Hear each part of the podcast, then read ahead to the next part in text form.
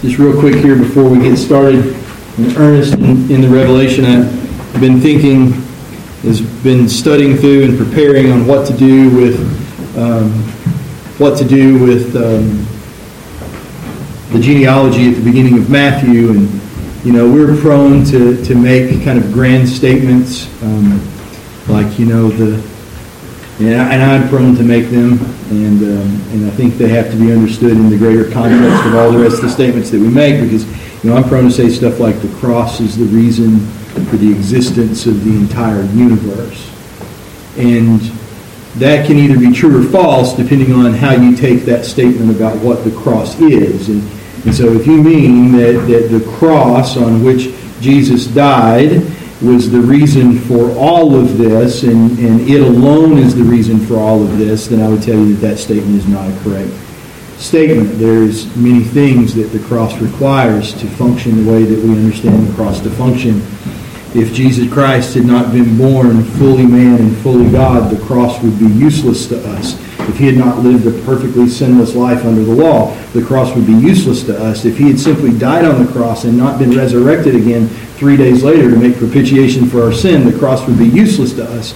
And so, when you look at any point in the gospel, that is the case. But if by the cross, what you really mean is the gospel in its entirety, that begins in with the foreknowledge of God in eternity past and ends with the glorification of his people at the consummation of the age and everything in between that brought that to be,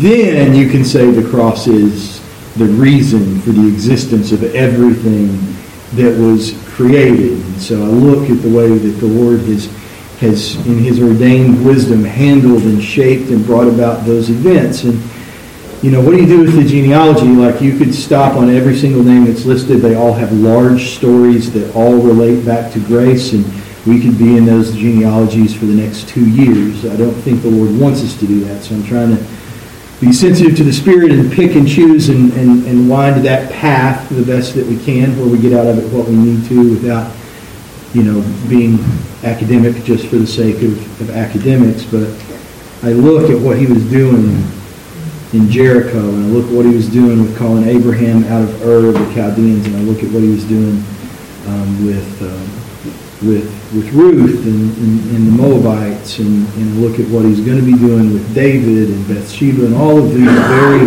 complex, kind of rich tapestry things. And, um, and I consider that in doing all of that, his point and his purpose was not simply to bring about a situation where he could be born of the flesh, but all of the things that entailed leading up to that and coming out of it when he was going somewhere. And he wasn't going, the, the end goal was not a virgin birth in a manger. The end goal wasn't even the cross and his sacrificial death. The end goal wasn't even the resurrection the end goal was Revelation 22. This is where it's all heading. That's why they call it the consummation, because it comes to its designed end. This is where you're supposed to arrive. This is why I did all of these things. And, you know, this is why when I needed a nation holy and set apart to testify to who I was and bring me into the world in the flesh, then there wasn't one around that was worthy of the job, so I made one from scratch. Out of what most people would consider to be the scraps of mankind. And made them holy and set them apart. And it was all because we were coming right here. And so in Revelation 22, then the angel showed me the river of the water of life, bright as crystal, flowing from the throne of God and of the Lamb through the middle of the street of the city. And also on either side of the river, the tree of life with its 12 kinds of fruit, yielding its fruit each month. The leaves of the tree were for the healing of the nations. No longer will there be anything accursed, but the throne of God and of the Lamb will be in it. And his servants will worship him, and they will see his face, and his name will be on their foreheads. Night and day will be no more. They will need no light of lamp or sun, for the Lord God will be their light, and they will reign forever and ever. Here we see both the water and the tree of life in the midst of the new Jerusalem. And if you'll remember, during the millennium, the water of life was flowing out of the old Jerusalem as well, but during the millennium, it was flowing out of the temple, from out of the Holy of Holies, the place where the mercy seat would set. And in Ezekiel chapter 47, in verses 1 through 12, we see the record of what it looks like in Jerusalem for a thousand years when it says that when he, that being the angel, brought me back to the door of the temple, and behold, water was issuing from below the threshold of the temple towards the east, for the temple faced east. The water was flowing down from below the south end of the threshold of the temple, south of the altar. And then he brought me out by way of the north gate, and he led me around on the outside to the outer gate that faces towards the east, and behold, the water was trickling out of the south side. And going on eastward with a measuring line in his hand, the man measured a thousand cubits, and then he led me through the water, and it was ankle deep. And again he measured a thousand and led me through the water, and it was knee deep. And again he measured a thousand and led me through the water, and it was waist deep. And again he measured a thousand, and it was a river that I could not pass through, for the water had risen, and it was deep enough to swim in, a river that could not be passed through. And he said to me, Son of man, have you seen this?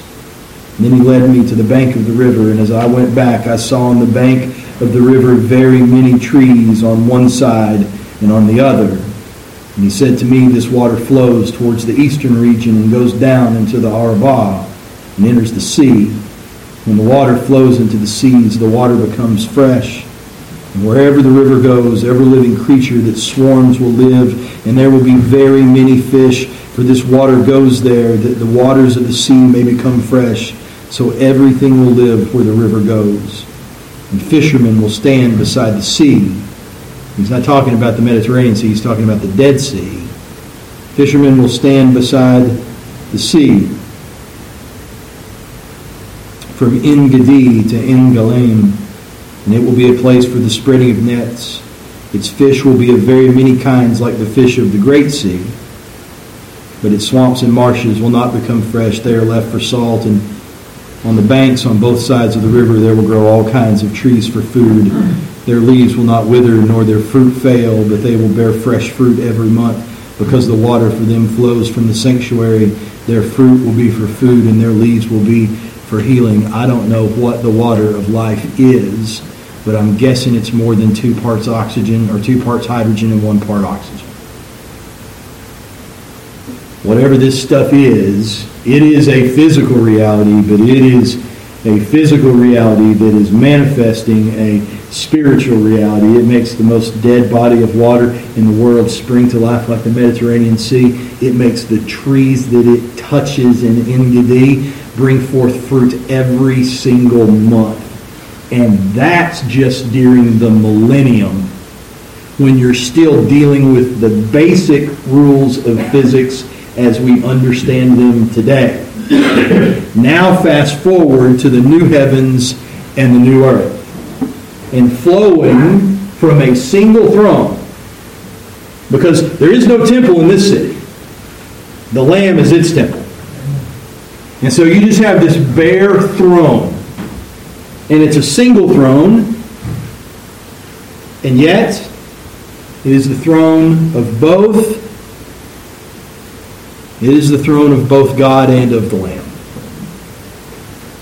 For Jesus said, I and the Father are one. The water of life comes directly from the Father and the Lamb who are one because the water of life comes to men only through Jesus Christ. And this is John chapter 1 verse 18 stuff. No one's ever seen God but God who is at his side has made him known.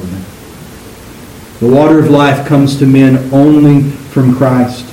In John chapter 4, verse 10, Jesus answered the woman at the well and said, If you knew the gift of God and who it was that was saying to you, Give me a drink, you would have asked him and he would have given you living water. Or again in verse 14, whoever drinks the water that I will give him will never be thirsty again. And the water that I give him will become in him a spring of water welling up to eternal life. We take that statement as being hyperbola, I think, most of the time. The only problem is, is if you compare what Jesus says about the water of life once it's being given to you welling up into an unending spring out of you, and then you look at what is said about the water of life flowing out of the temple during the millennial reign, where it starts as a trickle and just expands apparently all on its own to where it's ankle deep and knee deep and waist deep, and then it's a roaring torrent that you can't even swim through, and everything it touches just explodes into not just a life, but kind of the perfection of life that's beyond the natural.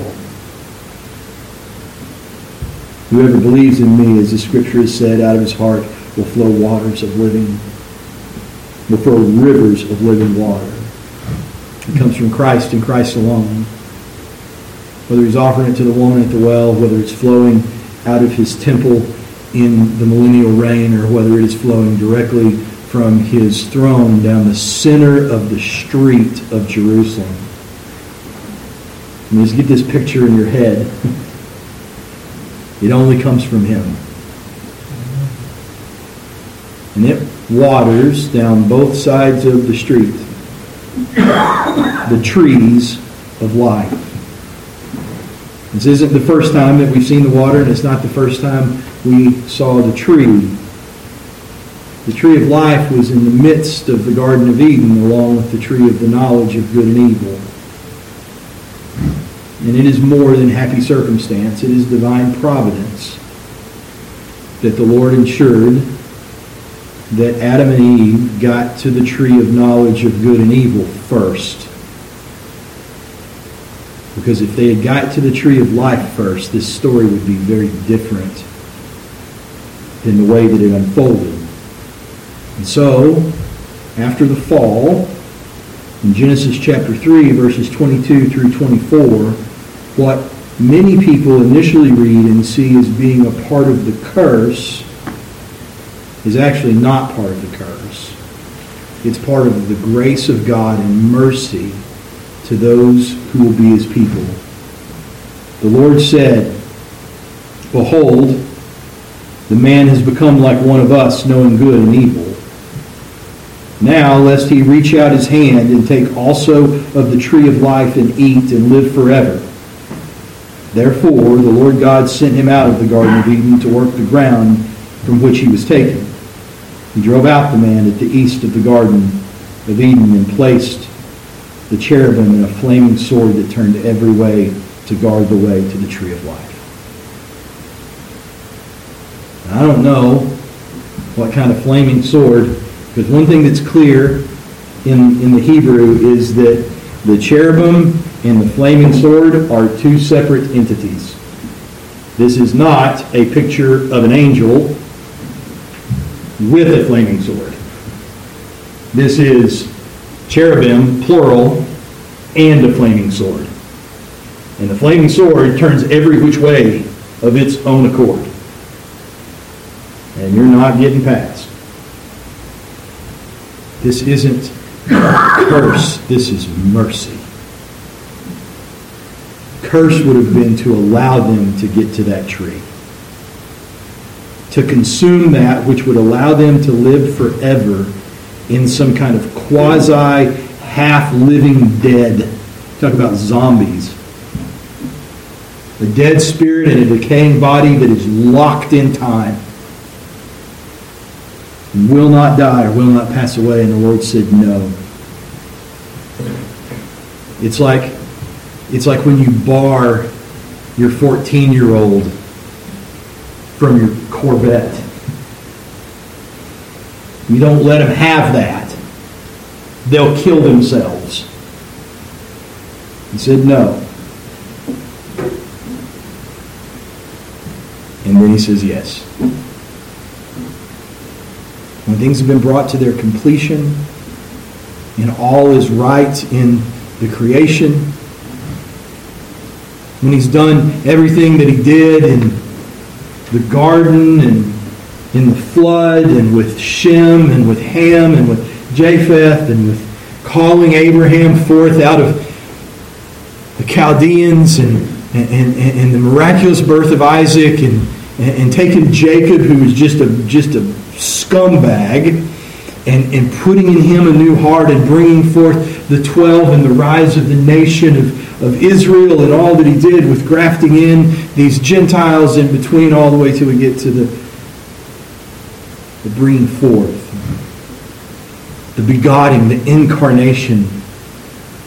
God come amongst men in the flesh and all of his ministry and his sinlessness and his sacrifice and his resurrection and the defeating of death and Satan, his ascension to the right hand of the Father, the empowering of the church for the gospel to be spread around the entire planet to shut both the mouths of men and angels and all of the ups and downs and the evil that is being ordained to work for good and all of the complexities of his very grace to this day when he splits the eastern sky and returns and proves himself and vindicates his choice in Israel for a thousand years for men to see, destroys Satan and the Antichrist and the false prophet and opens the books and judges men and angel, and it's all been said exactly the way he wants, and he says, okay, now you can have it.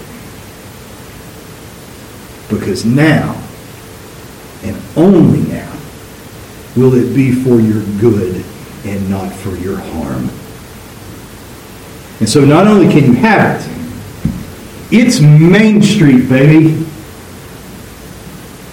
The water will flow directly from the throne and the trees of life on both sides, yielding different kinds of fruits every single month. And this is for the healing, it says, of the nations. Now remember, at this point in time, there are no there are no natural men left. The millennium is over. The white throne has come all whose name are not found written in the book of life have been cast into the lake of fire. What you have left is the saints from every tribe and language and nation. And so here they all are. Blood-born sons of Abraham, Isaac, and Jacob, Gentile mutts of every kind of flavor that you can pick, all now Hebrew crossed over ones in the fullness of the glorification of the Father and the Son. And these things exist because God has always used means to bring about his end. He always does it. And the crazy thing is, the best I can tell for, well, I know for a fact that he's not required to use means to bring about his ends. But he always does. And if I can just offer a little bit of opinion here, I think it's because he fancies it. Such is the nature of engineers. They like their stuff. Engineers like to engineer things. And men like to engineer, and men like to build, and men like to small c create because it is the thumbprint, it is the image of God in us. It's his nature. He digs it. And so he could have made him alive in any way he wanted. But this was the way that he thought to be the most glorious and most beautiful way to do it. And so here's what it looks like. The great white throne. And the water of life flowing from it. Nourishing the trees of life that yield a different fruit every single month. And the leaves of these trees are for the healing of his people, of all of these nations and tribes and languages that he has brought to himself, adopted in Jesus Christ. The word here for healing is very specific. It's therapia in the Greek. It's where we get our English word, obviously, for therapy or therapeutic. I mean, we just transliterate that one straight out. And it literally means service rendered by one to another.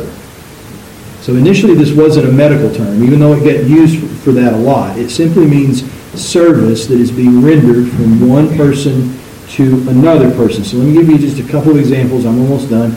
a couple of examples of how this is used in the New Testament. Um, in Luke chapter 9, verse 11, it is used for the way that we would most commonly use it in the English for healing.